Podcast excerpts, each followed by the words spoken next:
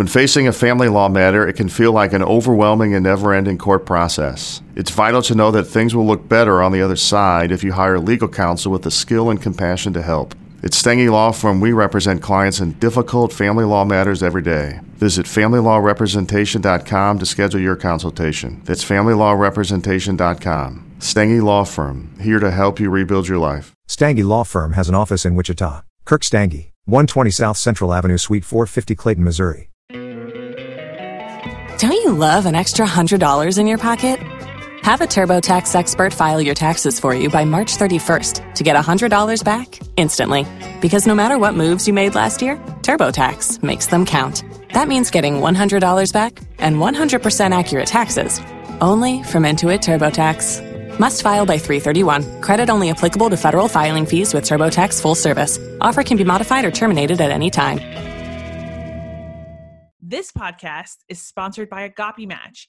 Agape Match is a boutique matchmaking service that caters to exceptional singles. To learn more about how I can help you, go to agapematch.com.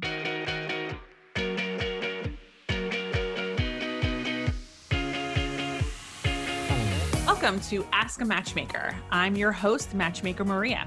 In this week's episode, I am speaking to negotiations expert Fotini Iconomopoulos and she'll be joining us as I answer your dating and relationship questions. Let's get started.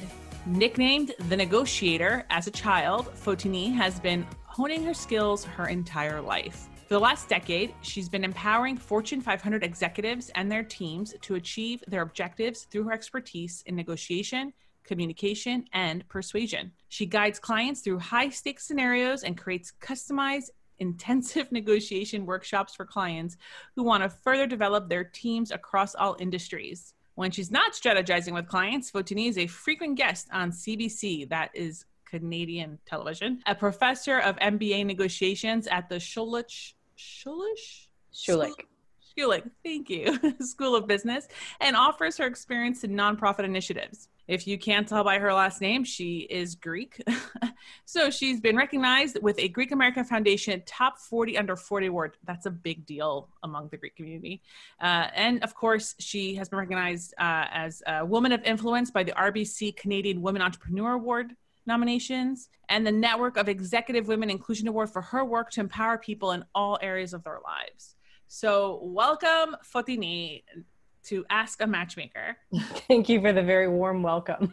um, I don't know if you noticed, but like I laughed out loud as I said your last name because I can't say, even though I'm Greek and I have two hard last names, you have a hard last name. That's not the problem, though. I can say Greek last names. I just don't know how to say Greek names in English accents. Yeah. And it like, looks intimidating to most people because there's just a lot of syllables. But all you have to do is like sound it out. I'm not in any way threatened by syllables. Oh no, no, no, no. I like I no. have all the letters of the alphabet. My full name, not just Maria Avgitidis. There's a whole Periotakis that I hide behind all that. Um, but it's like saying saying Greek names in English is just really foreign to me. Like even even saying my married name Periotakis is weird to me because I first of all I learned how to say it in English the wrong way through Siri because whenever I, I tell Siri, you know, hey, call my husband, it says calling George Pyrgioticus. Siri still thinks my name is Fotney. I don't know why, but Apple and I don't get along for that reason. So I love that you're called the negotiator. Did your parents call you that? My dad, like, I mean, to this day, he started calling me that when I was a kid. And to this day, he'll say every once in a while, we don't need to hear from your negotiator. like, are they disappointed that you're not like a lawyer or are they okay with they were like growing up they were super disappointed that i didn't become a doctor or a lawyer. Like they used to call me a lawyer when i was little assuming that would be where i went. And then at right. some point because i was good at science they thought i would become a doctor. And they're like what is this mba thing that you speak of? Like that's not a job. What what, what kind of future are you going to have? And it wasn't until like i started buying my own home and traveling like everywhere that they were like okay I, I think i can get on board with this. Let's talk about work for a second. So tell me a little bit more about your path to being this super successful negotiations expert? So I was a salesperson before, and when I when I left my MBA, I did an MBA in organization behavior, which means very little to most people, and at the time didn't really mean a whole lot to me because I didn't start applying what I learned consciously for a really long time. But when I when I left school, I went to companies like L'Oreal, and then I did a brief stint at Smuckers, and I was their salesperson who would go into Walmart and negotiate national projects and and get them to pump more of our products in there and squash the competition. So it was really like sales is a relationship model, right? It's relationship selling. It wasn't like I had to cold call anybody over at Walmart. They all knew who I was. And I was poached by a negotiation consulting firm who was hired to train us to be better negotiators. So they were brought in to teach the sales team how to be better. And one day at the end of the training, they said, You should really be doing what we do. I'm like, What are you talking about? Sure, someday when I've got more experience. I was in my 20s. And they said, No, seriously, and then I joined them. I joined them. I started traveling the world. I started training other sales teams. I started working with executives. I started working on real life negotiations instead of just training propositions. So when when a global retailer or an airline or a, a credit card company is breathing down the neck of some other company, mm-hmm. I'm the one they call and I coach them through what to say and how to say it and how to handle it. And now my work has evolved into public speaking so I go from audience to audience, helping people find moments of empowerment throughout their day. Because we don't just negotiate in the boardroom, we negotiate every day, every minute. Exactly. And that's actually one of the reasons why I uh, I wanted you as a guest on Ask a Matchmaker. So Fotini is my go-to girl when I can't figure out what to say. Um, there have been instances, not just uh, work-wise, but although you have helped me with work a lot, there are instances in life, you know, where you need to figure out, you know, what is the plan here of how I'm going to speak to this person get the outcome that I want.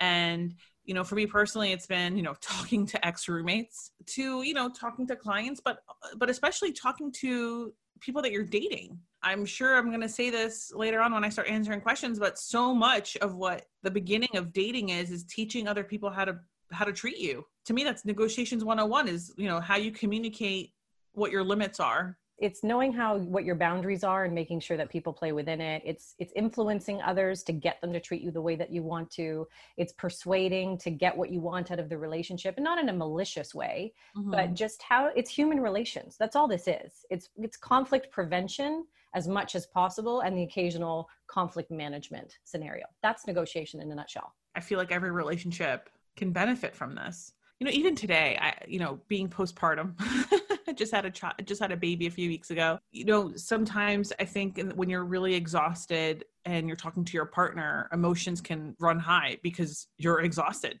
Yeah. You know today i found myself just kind of tripping over my hormones and just needed taking a breather and i i i, I thought of fotini. I, I you know fotini we'll probably talk about this later but she has her her business card is literally the picture of a pause button.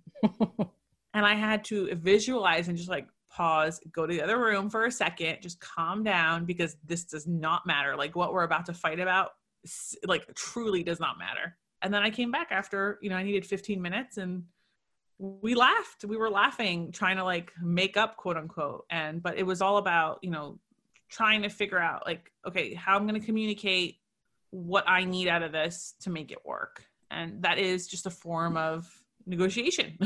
Totally. Totally. I mean, um, I I help people all the time, my personal network as well as my professional one, handle difficult conversations with their spouses or even everyday conversations with their spouses. I've helped folks with their um, mediation for child custody agreements. I've helped friends get out of abusive relationships and how to talk to that person and how to negotiate your way out of it you know what are the things that you're going to say that aren't going to trigger somebody even further but what it all comes down to so often is what you talked about it's that little mental pause button because when we're faced with a stressor a trigger uh, a difficult moment we go into our our ancestral like our cave woman or caveman fight or flight mode right so mm-hmm. you have that moment when you're getting super upset and all rational thought completely leaves your brain. And that's when you have those moments that made you go, oh God, why did I do that? Or here's what I should have said. Why didn't I think to do that in that moment? So if I can train people to just find a way to access their mental pause button, to take a breath and allow that rational thought to come back in like you did when you go this is not worth fighting about. This is so ridiculous. Now i can laugh about it. But in the moment when your ego is being triggered when you're at your most defensive when you want to jump down somebody's throat it's really hard to do that. So it's like flexing a muscle to be able to access that that pause button. So i give out those cards at every single speaking engagement that i go to. I tell people to save it as a screenshot when i'm in virtual events all because that little visual trigger hopefully will be something that you can recall in the moment. It's like doing your your exercises every day. I think you know this but my sister hoarded like 10 business cards of yours and they're literally when you go to her apartment they're all they're in every room. That's amazing. I love hearing that. Just the pause button like it's just but it's uh, i guess it, it really works for her. And it works for me too. I don't usually use it that much but i used it today and worked really well. So okay. How much of your work spills into your personal life? Every day. So I would say because of my work, I have a better relationship with my parents. Because, like you, I grew up in the movie My Big Fat Greek Wedding. Oh, so oh, it's a documentary. It's not a movie. that is that is rife for conflict every day. So I do use it all the time with them. I use it with my nieces. I use it on dates. I use it when I'm out and about with people, but whether it's potential clients or friends or whatever, because I'm not consciously using it. This is just a skill set that I have. It's a communication skill set. Um, mm. so when I'm when I'm in my dating life, I can cut through the bullshit real fast. I can spot behaviors that I think are going to be problematic, egos, defensiveness, that kind of thing. But on the flip side, I can also keep a conversation going for a really long time. So often, you know, men will want to go on a second date. I may not have the interest, but I can keep the conversation going for a really long time. I can be engaging when I want to turn it on or when I'm you know interested because i'm part of my job is asking good questions. So right. there's a way to keep the conversation going. So i would say it definitely it's not something i consciously try to turn on and off because i will never try to be manipulative in what i do. So people get really standoffish. I try to avoid in my dating world telling people what i do for a living because they're like oh great argue with me. And i'm like that's not what my job is it's a bit temperamental in terms of how it comes up in conversation. Let's go into some Q&A. Tell me before we do this, tell me a little bit more about your friends when they come to you with their dating problems. Oh god. what do you want to know exactly? Cuz yeah, they do come to me pretty frequently. It's like, let's analyze this or overanalyze that or what do I say? Like there's a lot of those moments. Um, and I don't mind them. I mean, I love talking to my friends, but sometimes it's just about no, this is they said this to you. This is what it means. Don't most of the time it's like don't over analyze it and try and turn it into something that you want it to be. This is who this person is and they're showing you your, their true colors. I, I agree. I always i always tell people like you know look at the first three dates how you treated you that's what it's going to be like. Nothing's really going to change. Yeah. I mean um, you and i are um, obviously a lot on the same page a lot. That's why i wednesdays are my favorite day of the week because of ask a matchmaker wednesday. So i actually have two audio questions that came in so i want to i want to play those for you for our listeners if you have a question throughout the week, you can always email us at askamatchmakerpodcast at gmail.com. And you have the option of emailing us a question with text or emailing us a question with audio. Let's listen to the first one. Hey, Maria. My name is Amira. I'm 38 years old. Uh, lately, uh, I've been attracting lots of introverts, which is different because I'm a bit outgoing and pretty bubbly. What I find though is that very soon after I meet them, I'm scaring them away. What do you think I can do to put men I meet at ease in the beginning of a relationship? Thanks a lot. So, my initial reaction to this question is that introvert, extrovert, it doesn't really matter. Yeah. If someone um, is attracted to a bubbly personality, that's actually his going to be his favorite thing about you. You won't really have to do much; it just organically kind of happens. I think there might be other things that could be scaring this person off if they're even being scared. Maybe they're just not attracted to you. But what do you think? I think you're right. I don't think it matters the the type of personality you are. If that's going to be a shock to their system, then you can kind of reframe it for them, right? Instead of making them think, "Oh my god, this woman's overwhelming." Um, you can say, look, I'm really passionate or I get really excited when I meet people who I, I feel like I have a connection with. And that will look a lot less like intimidation versus excitement. So like almost ter- label it something else in their minds. You can also help put them at ease by saying something like if i get overwhelming or if i'm asking too many questions just let me know. Like open up the bridges of communication. That's all it comes down to all the time is how are you going to make sure that you manage other people's expectations and that they know your expectations too? So I don't think it matters what type of personality you are, if it's introvert, extrovert, but be clear about your expectations be understanding and think about it from their perception as well. Why would extroversion be a problem for them? Maybe they don't know how to get a word in edgewise. So maybe you need to preface that with hey if i'm talking too much and you want to say something feel free to interrupt me. I'm not offended by that. You know there's ways to manage people's expectations. That's all it is i completely agree with you. One of the reasons why i also feel like it doesn't matter it doesn't matter as long as you are able to respect each other's limits. In terms of respecting people's limits when they are introverted and i think this is where the confusion happens is that it's what you said sometimes we can steamroll over people while we're talking. It's definitely about respecting other people's limits introverted or extroverted and also what you said managing those expectations and you should be asking them questions. Like if you are going to go to a party together and you know that there's intuitive things that we know like introverts hate working a room. That's me putting my hand up can't stand it. Um, and so you might ask them, hey, how do you usually enjoy parties like this? Or, you know, if you're getting overwhelmed, pull me pull me aside or whatever it is or feel free to walk away or take a break or walk outside or whatever. Understand what those little boundaries are going to be for each of you or if if you know they're going to be dragging you out the door because they just want to make an appearance and jump out you need to be clear with them and go hey i know it's going to be a challenge for both of us. Let's think about compromising here. I know you want to leave early. I want to stay to the end but let's find a compromise that's going to work for the both of us. But again it comes back to managing expectations. I mean i feel like this is just good advice for everyone even if you're in a relationship. I everything you just said I still do with my husband every time we go out. We go to a wedding. We literally talk about our expectations yeah. as a couple while we're at the event. It's almost like have How that long do you think we're going to stay? like it's like if can you have that negotiation before it becomes a contentious situation mm. can you have the discussion while you're both of sound mind and calm instead of waiting until this person is full of resentment and you don't know why or vice versa when you're both coming into the ring ready to like lash out at each other it's not going to be a great conversation. You're going to end up fighting and both of you go home upset.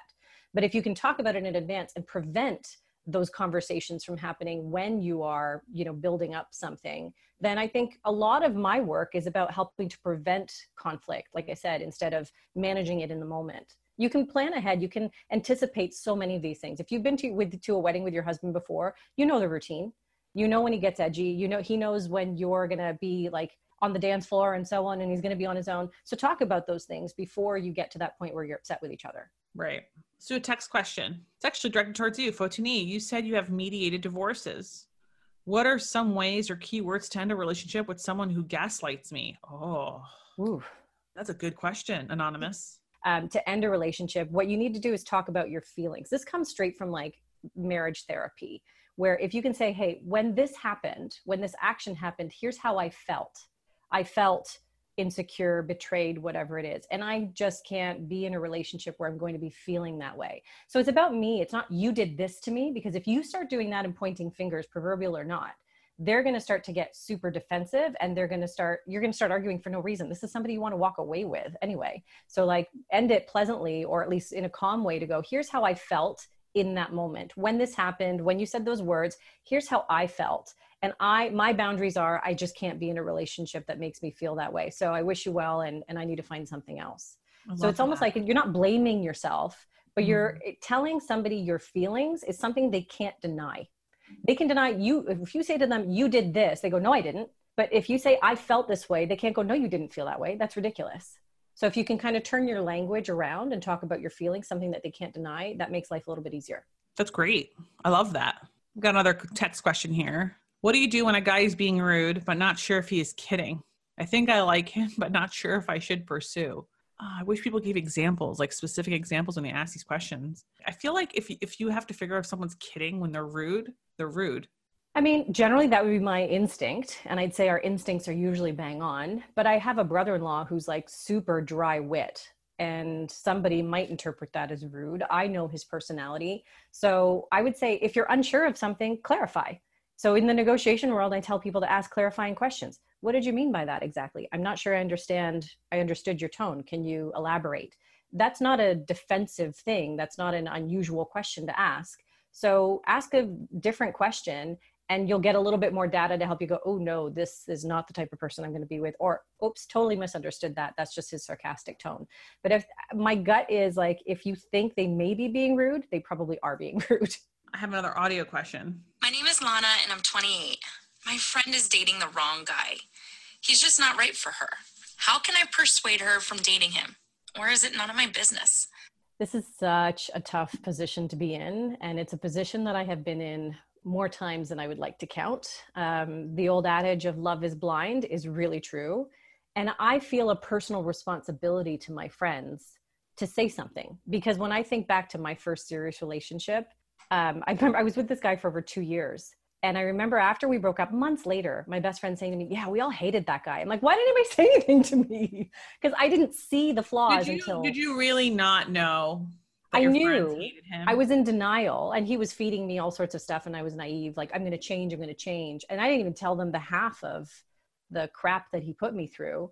Right. I didn't know that they didn't like him though. At least some of them. I knew my family didn't like him, but I didn't think they would like anybody, so I kind of wrote that off. You know, I've been in relationships where um I feel like my friendship just like shook in me. Like take my shoulders and shake me. I think most of my friends would be too scared to do that to me. I mean, no, of course my friends are. Uh, first of all, I tower over my friends. I'm like a foot taller than most of my friends. like what they can't reach my shoulders. But um, I think what you know, oxytocin, the chemical that comes out even when you're kissing, is a really powerful drug. Yeah. So even if your friends told you, you know, this guy's a bad guy, I don't. You know, so many of us have these blinders on where you don't. Yeah. You can't even listen to your friends. Well, and that's the thing. And if you if you say it in a certain way where they get defensive, because what's going to happen is you're now going to tell somebody that their judgment is poor. That's a personal insult to me. Mm. Now that's my ego in play. Now I'm going to be super defensive. And the only way to protect my ego is to distance myself from you because you're the one that made my ego, that bruised my ego or made my ego feel bad. So you going in there saying, I don't like this guy, I don't think he's good for you, that's actually not going to be very helpful. Even though, like I said, I feel a personal responsibility to do something, the thing I need to do is to get that person to see things without it being my words telling them that. So it's so almost like so if, if you go back to the movie My Big Fat Greek Wedding, my mom's favorite line is the man is the head of the family, but the woman is the neck. So you're going to be the neck. You're going to turn it, turn the head in the direction that it needs to go without forcing your words on them. So my strategy is always a questioning strategy. What do you know about your friend and what she said she wants or he wants in a partner? So, you know, I've been in this exact situation where I've said, Hey, you said to me this and this and this is what you want. How does this person meet those expectations? Or have you noticed that when you're together, this and this happens? By asking a question and just bringing forth your observations or asking her to bring forth her own observations, that's how she may come to the conclusion on her own. If you've done that, and I've been there too, where this person says, I want someone who's going to be X, Y, and Z and then you ask the question you go how is that person fulfilling x y and z? What if he doesn't fulfill x y and z? What will you do if you see them not what does it take to make you sure that they are fulfilling this thing? I've been in a situation where one of my friends was marrying somebody now her ex-husband who i didn't think was good for her. And i asked her the question i said what do you need to hear from him to make you think that he's going to fulfill all of these characteristics that you need in a husband. And she made it very, she made a list. She was journaling it. She did it all. And then she came to me. She's like, he said all the right things. I said, okay, now do you believe him? And there was doubt. There was a lot of doubt going into that wedding. So wow. you can judge for what you want, whether it should have happened or not. Things happen. But I, if I said to her, here's what I think you should do, then in fact one of my friends has asked me that what do i do? She was not sure she should go through with her own wedding. And i said if i tell you what to do you're going to be resentful of me if you're unhappy. And like if i tell you to marry him and you're disappointed or upset or sad it's going to be my fault. You're going to blame it on me and and you're going to be resentful and it's going to hurt our relationship. If i tell you to walk away from him and you're sad or depressed about it again you're going to blame it on me. The person who has to live with this decision has to be the one that makes that decision. So i said the only thing i can do is coach you the way i would coach my clients tell me what you want in a partner. How does this person meet those expectations? What do you need to hear from him? I asked all of those questions to get her one step closer to it. Right. years later she said to me i knew exactly what you would have done in my situation. I knew you would have run for the hills. Like the first sign of doubt you would have been out of there. But i appreciated you not telling me in that moment. You know, this is actually uh, advice that I give to parents. So parents sometimes ask me, I hate it when they ask me this, by the way, but they'll say stuff like, I don't like the person that my son is dating. How do I get him to break up with her? Oof.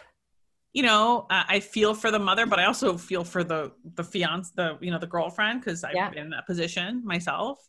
And um, sometimes, you know, it's not it's not about her. It's it, it could have been any her. This woman, the mother, will still be mad, right? Because it's, it's also also about audience. So what I usually ask the parent is like, well, what do you what do you not like about this person? And if it's anything that has nothing to do with their character, I just ignore it. Yeah. If it's about race, if it's about religion, if it's about you know body type like that's none of your business your child has made peace with all those things that you consider obstacles they'll be fine but when they say stuff like you know well i think that the person that my child is with is abusive or you know whatever then i'll then i start i start saying like well you should have a conversation with your kid and, if, and it should be like i try to use like the socratic method like what you said like just keep asking questions to figure out well, why are you dating this person yeah well here's what i've learned is when parents get involved their children will date that person even more. It's to spite them. oh sure. yeah. So sometimes I tell parents just walk away. You know, you have to trust that you've taught your child, you know, well of how to choose someone, and and and they'll have to live with their with those consequences of those decisions. But you getting involved, you in particular getting involved, is not going to help anyone. It's yeah. going to make your child date them even more harder than ever before if you just give it a rest for a few months you'll see that if this relationship is not meant to be they'll probably break up on their own i think that's a that's a really great point because the other thing to bear in mind is some people are just triggered by it doesn't matter if if you care about them to the ends of the earth they just don't want to listen to you. And usually that's a parent relationship. It could be a sibling relationship. It could be the know-it-all friend whatever it is. So who is their voice of reason? Who would they listen to?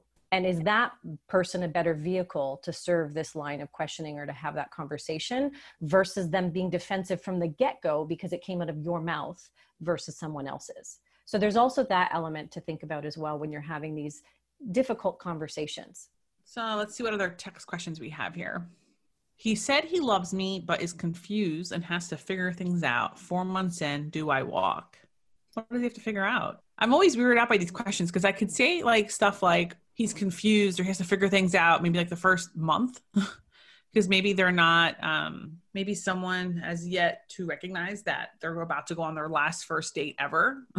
They're about to have their last first kiss ever. And that is a lot for people to come to terms with and i think when people say you know i love you but i'm confused that's usually what they mean is like i need to come to terms with that this is it this is who i've chosen but if they're asking for a break I feel like breaks are just a inevitable breakup eventually. It's just a delay to the inevitable.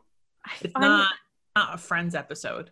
I've been I've been of the same mindset. You if you break up, you break up for a reason. What in what capacity are you going to make be able to surmount that reason? What's going to change? Right. And I would say look at what's the root cause of that breakup. Is it a character flaw?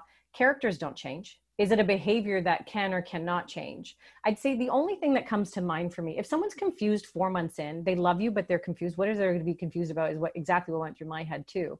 Unless there is some massive circumstance because context is everything if you if it means giving up my family for this person because that has caused so much strife and i know I, it's happened in my world in my network where you know someone is the wrong race the wrong religion the wrong whatever and it's an ultimatum from their family or something. I can understand that level of confusion. That oh, is yeah. a big decision to make. But if it's i don't know if i want to just kiss you for the rest of my life or whatever.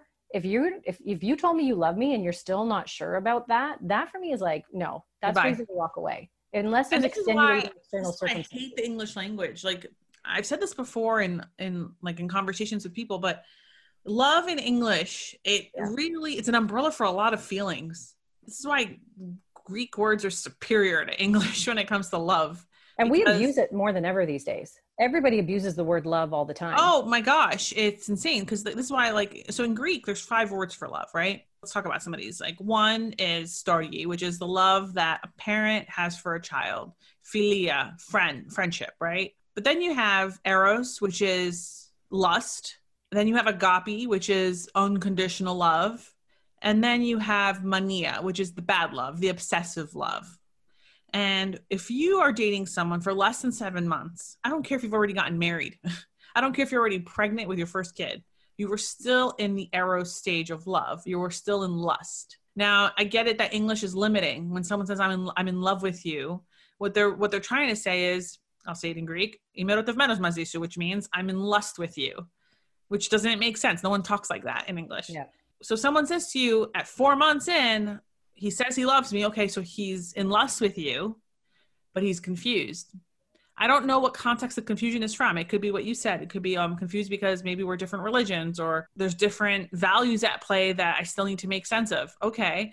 But if you're confused about, okay, is this the person that I want to be with the rest of my life? Okay, you're done. Like it's not there's not really much to be confused about. The thing about dating is that there's a lot of steps to it. You know, you start off with step one, first date, you go to the second date, you go to the third date. But each of these things are you just ticking off like, does this person make me happy? On a day to day level, am I happy with this person? Am I having fun with this person on a day to day level? And eventually those days add up to months, and eventually those months add up to years. And if there are more days where you are confused, or if there are more days where it's negative, and that one positive day is giving you enough energy for the next few weeks of negativity, you're in a you're in a toxic relationship, but you're in a bad relationship.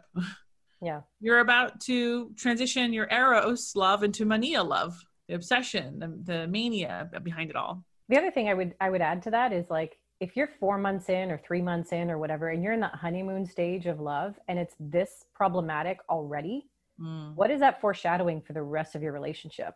Not to say that like the first few months will have some waves, but those waves are actually what you talked about, Fotini. It's about managing people's expectations of your your personality but also uh, expressing what your limits are yeah those are the waves of a healthy relationship in the beginning there's no let's go on a break or i'm confused or whatever. It that that's this is what it is. But that's confusion that could be resolved with conversation as opposed to i need to go away and think about the my ideal person or whatever. I feel like that's i mean that's unusual for me in a in that early stage. Kevin is asking when you're on a first date how quickly do you know if you're interested or not in the guy that you are out with? I think with women we tend to give men a chance we tend to wait until the end of the date. It's it's not as quick as with men or with women, I've learned. And I say this as someone who has set up over 3,000 first dates just in the island of Manhattan. I've always noticed that women give men a chance. Almost all women, let's say 98% of women. They want to learn more about the guy. physical attraction is a second tier. The first tier is how does he make me feel? Does he make me laugh? How quick does rapport get established? Is he nice to the wait staff? Certain certain things are looked at before woman determines you know oh i like this person or i don't like this person. With men it's a lot quicker i've learned.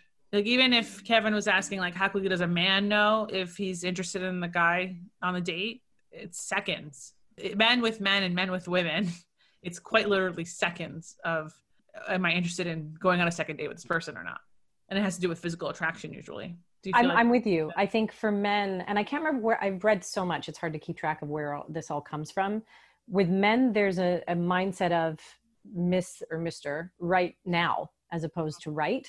Mm-hmm. And I think when I think about most women I know who are going on dates and going on dates they probably shouldn't, like second and third and fourth, it's usually because we're looking for a reason to be with you. And I feel like the male brain is looking for a reason to rule you out.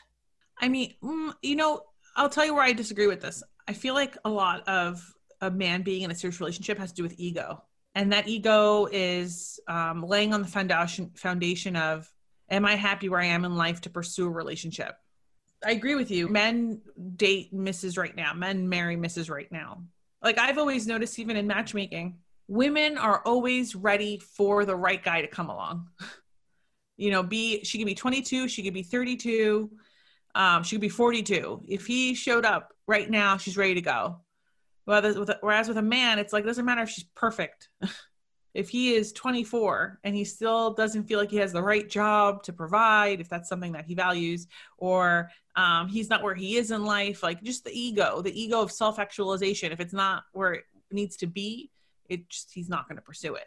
He's not going to put in the 100% or maybe he'll drag it along thinking okay i can date her until i get there like there's just a lot going on. Let's go to the next question. Is it normal for your boyfriend to be friends with all his exes? I feel like i'm being insecure and when i voice my concerns about the closeness he sort of brushes me aside. I don't think it's normal for anyone to be friends with any of their exes. Full stop I don't think you should be friends with your exes. I feel like if you are on the if you are currently Facebook friends with your ex-boyfriend or ex-girlfriend, you should go on Facebook right now or Instagram or whatever social media you're using and just delete them. And they and if they take it personally, that's weird. They'll know. They'll say, "Okay, she must be happy, he must be happy. Goodbye." Like you're out of my life. Yeah, I'm like exes are like cancer. You cut them out you know you you can't be in a in a romantic relationship with them for a reason. There's some flaw in your chemistry in your relationship or whatever it is. So why keep them around? I would suspect based on what i know of human behavior the reason somebody wants to keep those exes around is probably because of ego.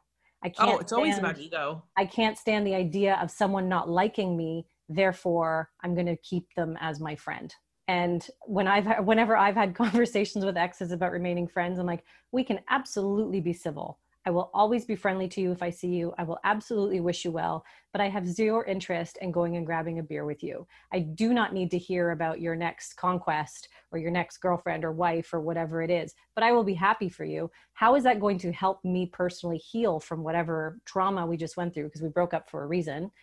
If i have you constantly as a reminder in my face.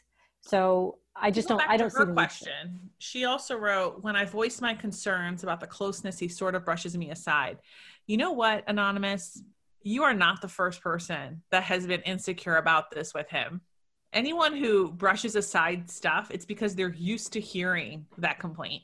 Whereas if it was the first time he was hearing it, he would stop in his tracks and address it, which is probably what he did with the first woman who said this to him. Totally. So if he's brushing you aside, I mean, this is learn be, you know, he knows what to do to brush it aside. And one day you will be friends when he breaks up with you or when you break up with him. That's ex- and now he just collects ex-girlfriends like bobbleheads.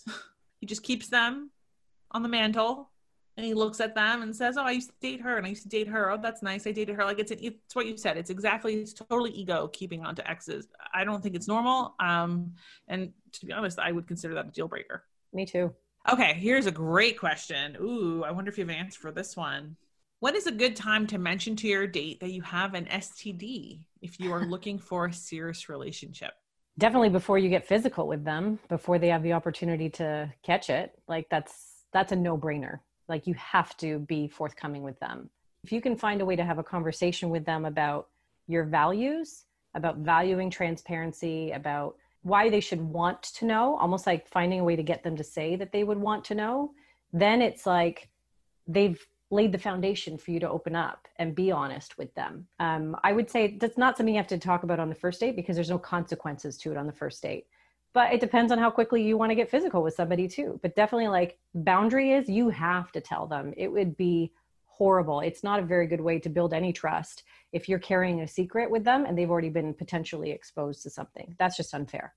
I think if someone is looking for a number, I would tell them that you should have the STD talk between date three and five because the purpose of a first date is not to talk about STDs. It's just to, you know, the purpose of first date is to go on a second date, full stop. It's to have fun. Did you have fun? You're going on a second date. That's it. Um, the purpose of a second date is to reaffirm that you had fun on a first date or it wasn't just your imagination or you just having a good day. And then now that you're on date three, four, five, this is where you could talk a little bit more about vulnerabilities. And one of those things is having the STD talk, especially if you are sexually active. The truth of the matter is, is that a lot of people have STDs. Let's go back to what you said, Fotini. So how would you, what's the template here for this person? The more important question is how you say it as opposed to when you say it. Mm-hmm. So the mm-hmm. how you say it is you want, start with a why, like why it is something that is they should want to share with you should want to share with them. How does it benefit them to share that information? Sure it benefits them because they're not going to get it or they can protect themselves but it's more like it's important i think it's important that i be transparent with you. I respect you enough to want to share everything with you to make sure that we're you know an open book together to make sure that we're both on the same page about a lot of things. And because of my respect and my value on transparency. And then hopefully he'll that this person will then reciprocate and want to be just as transparent with you. And before you even open your mouth and say the words they're going to go oh this person respects me. Oh this person values transparency. You're demonstrating values. It's not just action it's not just words it's the actions right? So you're about to act on that value but communicate it, something that's going to benefit them that they should feel really good about. And then you go, okay, here's the situation that I'm in. If we're on the same page about transparency and values, hopefully this isn't a problem, but I can understand if it is. They are and i would hopefully also if you have ways in which i mean it depends on i guess on the sti or whatever it is if there's ways to prevent things if there's tests to take or whatever come armed with that information as well to make it a little bit easier for them.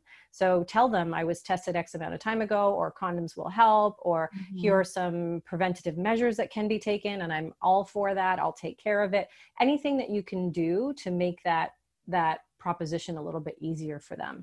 Like don't make them go away and have to figure out all this homework. That's a lot to to carry for that person. So what can you do to make their life a little bit easier when you drop this information on them I'm going to take a break from answering questions for a moment. I want to go back to Fotini's life for a second.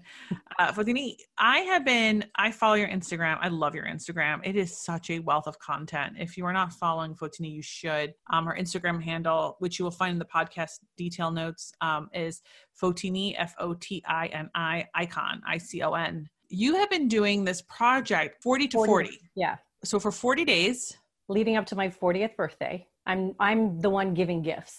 So you and I both know that in our culture, when it's your name day, when it's your birthday, you're the one that's treating everybody. Yeah. And my birthday in July was supposed to be, you know, on an island in Greece having a party. I was supposed to go last summer and I got caught up writing the book and I couldn't escape. And this summer was like perfect, 40th birthday. That's where I'll do it. I don't have to worry about planning a party or whatever, just a few friends. And uh, since that's not happening, I was like, yeah. well, what else can I do? To make this birthday a little bit more memorable. And like i said i love to treat my friends. And so so the 40 to 40 was like short sharp um, how can i give like manageable bite-sized chunks of information so people can dip in and out if they want to? Our attention spans are the size of a fruit fly these days. So i mean it's great because you have it on video but then i love reading the the caption. The caption has all the the information.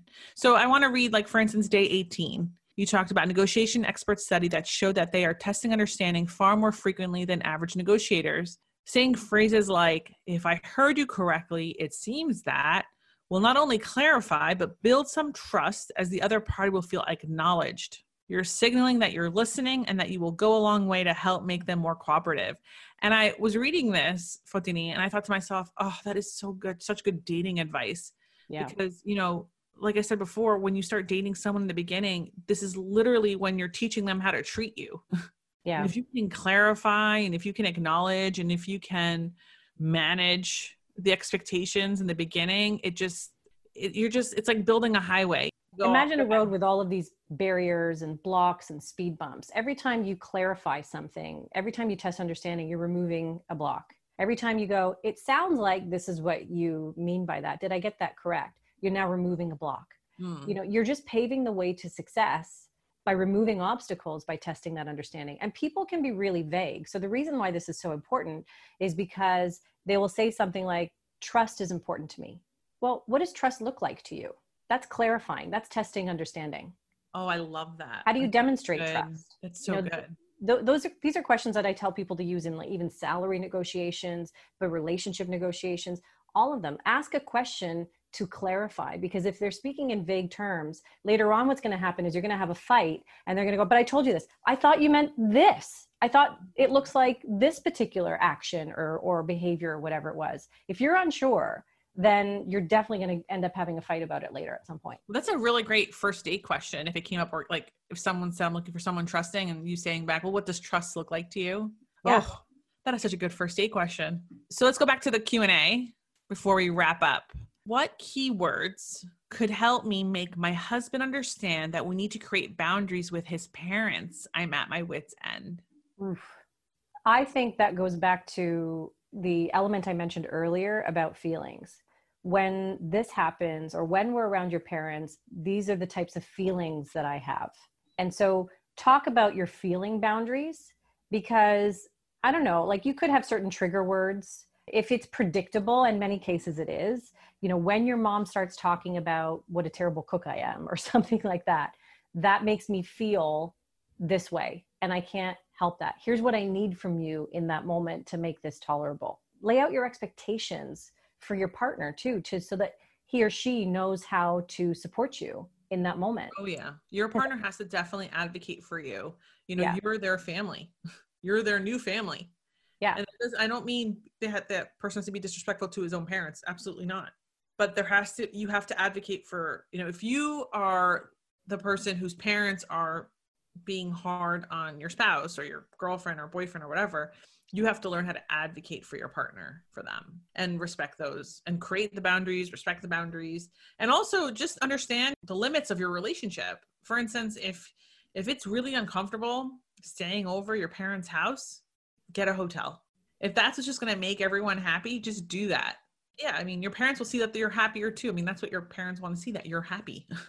So if you're if you're expressing your feelings and saying here's how i feel every time we go to your parents house or every time we stay mm-hmm. over i feel overwhelmed or i can only handle so many hours also try to offer a solution to go here's what would help me in that moment. Fantastic. Let's do two more questions. Stacy we have you on the line Hi, I went on three dates with this guy. I have a fourth one this weekend. I've had a really fun time on our dates, but uh, recently I've gotten like advice from friends that you know I don't know about this guy. Um, so his biggest flaw is that he lacks some chivalry skills. Like we um, just have gone for walks, and he lives 30 minutes away from me. I live in Chicago, and so the first time he came downtown, second time, second couple times, I went out near him. And um, we had fun, but we were on like the third date we were on for like about eight hours. We never got any food or anything. I mean, I didn't ask because I think maybe I was just caught up in the moment. I took an Uber home late, like 11. He never asked me if I got home okay. And I think that was the one thing that bothered me. And so this past weekend, we were supposed to go out, and I asked him if he could come downtown this time. And he kind of like, I don't know if it's called protesting, but um, he just said, Oh, you know, I've driven um, to my office three days this week. I just don't want to drive far. Um, but then agreed to it, but then texted me Sunday saying he wasn't feeling well, but then said he would come downtown to meet me this upcoming weekend. So I guess, yeah, to make a long story short, I mean, I do really like him. I don't want to write him off but um, you know i'm starting to get all these doubts like okay how should i be treated? And i guess maybe i don't know if this is too superficial kind of wondering if he's ever going to take me out like to eat or you know now that things are opening up or even offer to order food or anything like that. So you live in chicago? Mm-hmm. and he lives how far away from you? He lives at 30 minutes away. He with, does a, with a car in other words yeah, so I do have a car, um, but my car right now is not in the city because my parking garage is doing construction. So I took Ubers to see him, and I think that that was kind of um, like, especially when I was telling other friends, they're like, okay, like I can't believe this guy is being so inconsiderate and making you kind of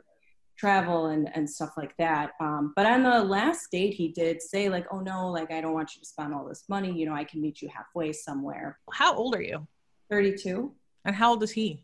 He's 29, but he'll be 30 in August. And are you both employed right now? Yes. Fotini, what are your um, initial thoughts? I have a few, but I want to know yours. I think he's oblivious, but I also think he doesn't, if he doesn't compute, the thing that kind of gets my wheels turning a little bit is he was astute enough to say, Oh, I don't want you spending all that money on Uber. Great. That's a check mark for some level of consideration. I'll meet you halfway though. Is it always going to be halfway? Is there ever going to be a time where he's going to come to you all the way.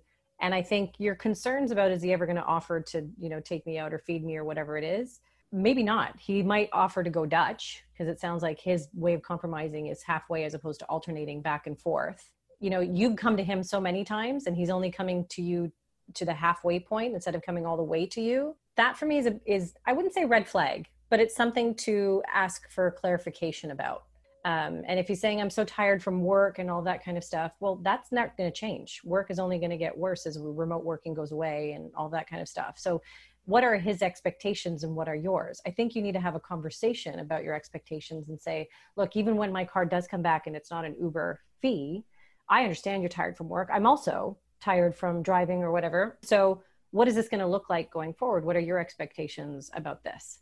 Has he never come to you in chicago he came the first time, but I kind of like he didn't offer. So when we decided to go out, I kind of sort of I was like, okay, you can come by me.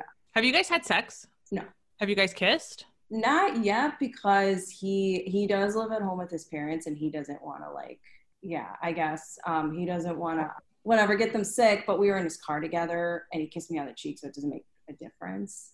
I guess to me because I've gotten the flu without kissing people on the lips. You're breathing on him. You're he's. You're in the same car with him. If you guys yeah. have COVID, that's it. That's yeah. Your I know he doesn't get that, but you know, so. Ooh, there's a lot to unpack here. I feel like Fotini did a really good job of doing it, though. I feel like we live in this new world where a lot of people, like what you said, oblivious. Uh, some people just don't know what the dating rules are. Like, I don't even know if restaurants are open right now. Are they open? You know, like in Chicago, I have no idea um, and I don't know what they'll look like in a few weeks. And I think this person is oblivious to what your expectations or what most women's expectations are in the courtship mm-hmm. of a relationship. Um, do I believe that he should be coming to you more? Yeah, Absolutely. I think if you were going to take an Uber, I, to be honest, I think you should have offered to pay your Uber and you could have politely declined. So that way you don't owe anyone anything. These are just my initial reactions. But, you know, like Fotini said, like it seems like you're going more to him than he's coming to you. I, I predict for you if you continue to date this guy, and it's no judgment if you do or don't. I predict for you though, you're going to be constantly clarifying expectations. Because if this mm-hmm. guy doesn't get that halfway is not really a compromise when you've been coming there and paying for Ubers and so on, and if he doesn't get that breathing on each other is exposure to COVID and kissing on the cheek is just as much exposure as making out with you, then he's just not connecting the dots very well. And so you're constantly going to be connecting those dots and laying out expectations. So if you're cool with that, it's going to be a high maintenance exercise for you in many ways. It's, the thing that I think kind of put me by surprise is when someone says, especially in the courtship time, I'm really tired from work. I, I don't know what would change. Like if you know somebody asked me last Wednesday about, um, oh, my partner is studying for the actuary exam, and they said that they can't talk to me for a month, and I said, yeah, that's actually how hard actuary exams are. I everyone I've had a lot of clients who are actuaries. They will tell you I can't date. I could not date for those two months I was studying to take the exam. That's just two months though. Going to work, we're all going to work if we're working, and we're all going to feel tired, and we still have to make time for dating and find the energy reserves for dating. And if they're not finding it during the courtship time when they are available to date, then they're not really emotionally or physically invested in this relationship yeah. as they should be or as much as you. Yeah, I definitely wanted to say something to him and, and it did kind of like What do you like about him? Give me three things that you like about him right now, like whatever comes off top of your head. He's someone that I can talk to almost like a friend. He's cute. Um, he does um, he's passionate about what he does and um, he's also passionate about other stuff like history politics and so i feel like on an intellectual level too i can connect with him the last date his like fun side and funny side came out so i also like that about him I think those are really good reasons to like someone. And it seems like you need to have a conversation with that person and use the feel words that you learned today from Fotini. Like, I feel, what's the right words for she should say here, Fotini? I personally wouldn't feel appreciated if he's not making the effort to at least do this volley of back and forth that for me would be it. I don't feel appreciated if I'm always the one coming to you or meeting halfway. I don't feel appreciated if on a regular day you're too tired to see me because what's it's not extenuating circumstances. Right. That would be my concern. When you when you mention some of the things you like about him, those are all wonderful things to be attracted to.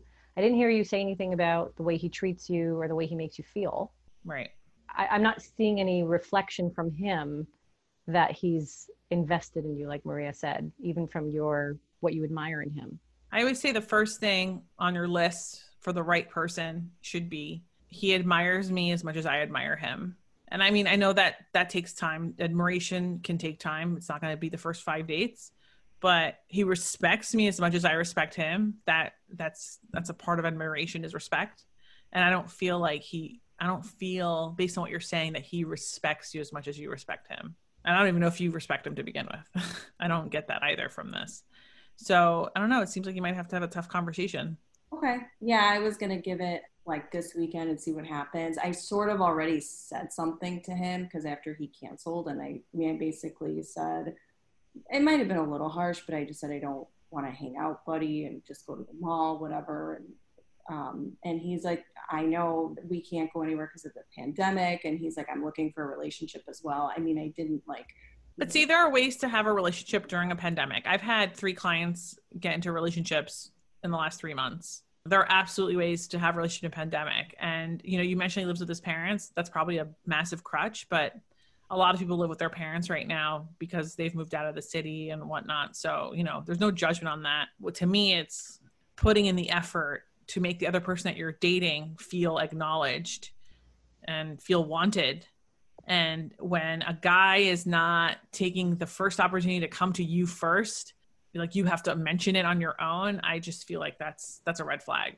Stacy, thanks again for your question. I'm seeing a guy who is pretty great. I'm Christian and he's not, and that's a really big deal for me. Do you think it's even worth pursuing? Yes, he's pretty great. Done. you know, I, I, you know, I get these questions a lot. Um, not just on Wednesdays on Ask a Matchmaker, but even at work, people will say, "Well, I'm Christian. That's really important to me. So I don't know if I'm open to other religions." And I always say, like, well, what's what is important to you in your religion? So I can understand why you don't want to date outside your religion. And, you know, I've been doing this for like 12 years. I've only heard two people in 12 years tell me like parts of their religion that makes it difficult for them to date outside their religion. They'll say stuff like, well, I don't believe in the Holy Trinity and I can't be with someone who does. Like they'll actually cite specific religious examples. Then and religion is man-made, right? So they'll cite these these structures, this dogma I can't really argue with. It's like, okay, if this is your belief and it's the convictions that you have towards it, I, you know, I'm not going to argue with you. Great. Now you know. I'll tell you what the obstacles are if you only want to limit yourself to this one religion that you subscribe to, and these are the these are the limitations.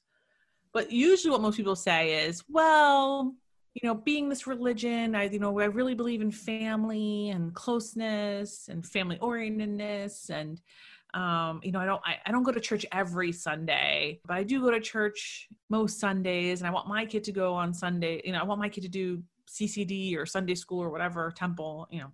And i'm like okay sounds like you need to have a conversation with your boyfriend about what you want when you have children and see how they feel about it. Chances are they're going to be okay with it because they know you're also a different religion.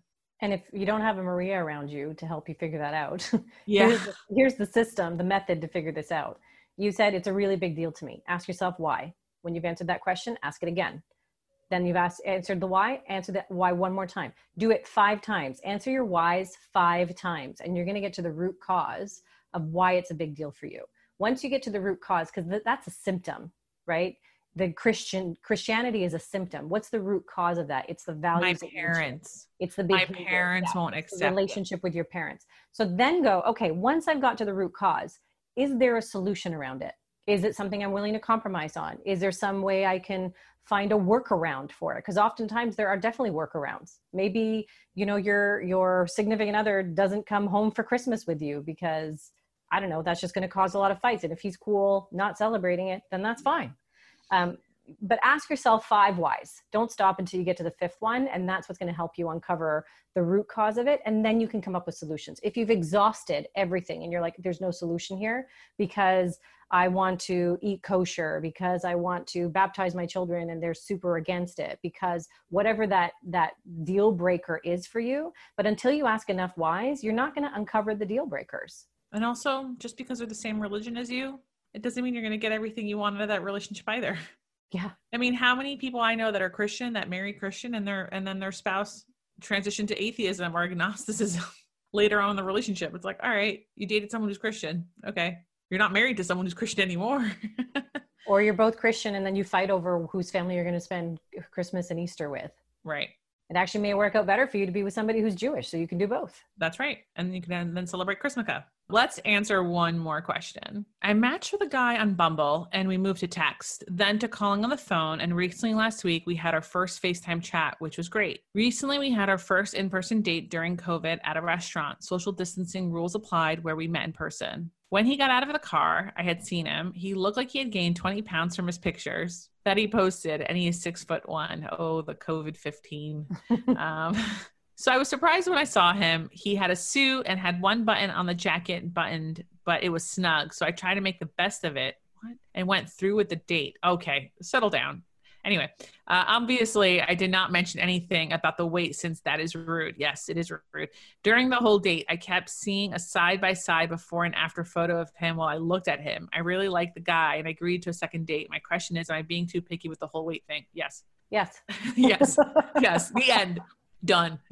Unless he's like morbidly obese now, and that's a reflection of a different lifestyle and so right. on. Right. There's this is I mean, this is splitting hairs. It's ridiculous. It's it, it truly is. You know, imagine if you hit it off with this guy. Imagine down the line you get married. Imagine you are pregnant. Imagine you have a baby. And now imagine that you are now at least 20 pounds overweight. Would you want him looking at you on a side by side of who he used to date and who he has now? You know, we also have to be fair about the reality of what we live in. There is a COVID 15 thing going on. Um, a lot of people are stress eating because this is a stressful time. That is, for some people, a coping mechanism. I'm not saying it's healthy, but it's the reality for many people. At the same time, it's only 20 pounds. Like, it just doesn't seem like I'm reading this and I feel like some of the words that are being said just seem really judgy. Yeah. He had a suit and had one button on the jacket and it was snug. So I try to make the best of it. The best of what? He didn't do anything. He's just dressed. The best of someone being dressed. These are this is very mm. ask yourself why that's a problem. If you're if you're that vain and it's super important to you, no judgment, but you then you can end it, no problem. But if then you're probably going to be alone for a long time because most people can't keep up with a certain level of fitness until they're 70 anyway. So, do you want to be with someone with a six pack right now who's going to drive you nuts later? Or do you want to be within a certain, everybody's got boundaries. Like I said, I can't date somebody who's morbidly obese because that for me is a reflection of habits and a lifestyle that just doesn't connect with mine. I don't want right. to be chained to my couch watching Netflix every single night. I want somebody who's going to want to go for a walk with me. Those are things that are important to me because it's about my health and wellness. And if we don't have that in common, then that's a problem. I also would never date anybody who goes to the gym 7 days a week because that's also a lifestyle problem for me. I want to have a life. It's okay to have boundaries, but if you're asking for for permission to be more vain, go for it if you want to, but know what the consequences are. Ooh, that was good. You know, you just reminded me. I know someone who's on the cover of romance novels, like the the male model, like Fabio style. Yeah, yeah, he's hotter. You know, we're Facebook friends, which unfortunately sometimes I feel like I know too much about your life when you're on Facebook. If you're posting everything, especially people who are really into fitness, and I see his like daily routine and i'm just like wow i could not date this person if i had the opportunity if he was into me i would have to pass even though he's beautiful it's a lot. It's, you know, being at the gym. Like he has a proper job, you know, nine to five. And then he's at the gym four hours a day. And he also, you know, puts images of the food he's eating and the protein shakes. Like, I'm like, this is this is your girlfriend. This is all the time that you would have for a relationship. It's being put into this. And hey, if this is what makes you happy, go for it. But sometimes, you know, we look at these people on Men's Health magazine or uh, even Women's Health magazine, you know, you see certain bone structures and certain body types, and you know, we can admire them, but at the same time, there's a lot of hard work going behind those things. And being a part of that lifestyle, that means, you know, taking away fun time from other activities that you might want to share with that person. They might not have the capacity to do that. Yeah, it's got to be a reflection of do you fit into their lifestyle and do they fit into your lifestyle? Yeah. This person who's 20 pounds or more overweight doesn't fit into your lifestyle because you go, they're just going to be a couch potato. That's okay. No right. judgment. But are you going to fit into that person's lifestyle? Are they never going to carve out time for you? If you're going to have kids with that person, and then, so let's say you're dating Mr. Six Pack, and now mm-hmm. it's time to have children and they're going to be running to the gym to maintain the six pack that you want and that's going to leave you as single parent status for x number of hours a week. Are you going to be okay with that too? So but drawing the lines of like what's extreme boundaries for you and playing within those and it doesn't sound like 20 pounds is a very extreme boundary for me. Fotini, this was awesome. I feel like you just gave a ton of information. I'm sure anyone listening to this might actually re- rewind a couple of seconds and start literally writing down your templates of how to talk to people. Um, I know I certainly will. Follow Fotini on Instagram. Her handle is Fotini Icon, F O T I N I I C O N. Or you can visit her website, fotiniicon.com. You can find this information in the episode notes. Do you want more dating and relationship tips? You can slide into my DMs. Warning, I do screenshot, it's my thing. And uh, on Instagram, Matchmaker Maria. Thank you for listening to Ask a Matchmaker. If you love what you heard, leave us a review on Apple Podcasts don't forget to subscribe. If you have a dating or relationship question or a big aha from any of these episodes, I would love it if you shared it by emailing us at askamatchmakerpodcast at gmail.com. Until then, see you next week.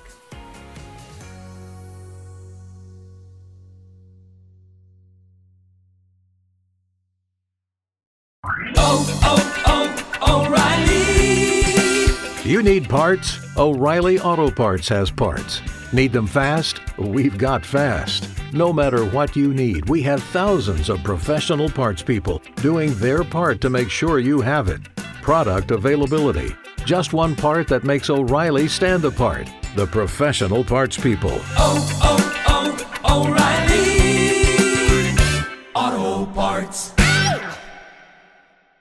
When facing a family law matter, it can feel like an overwhelming and never ending court process. It's vital to know that things will look better on the other side if you hire legal counsel with the skill and compassion to help. At Stange Law Firm, we represent clients in difficult family law matters every day. Visit FamilyLawRepresentation.com to schedule your consultation. That's FamilyLawRepresentation.com. Stange Law Firm, here to help you rebuild your life. Stange Law Firm has an office in Wichita. Kirk Stange, 120 South Central Avenue, Suite 450, Clayton, Missouri.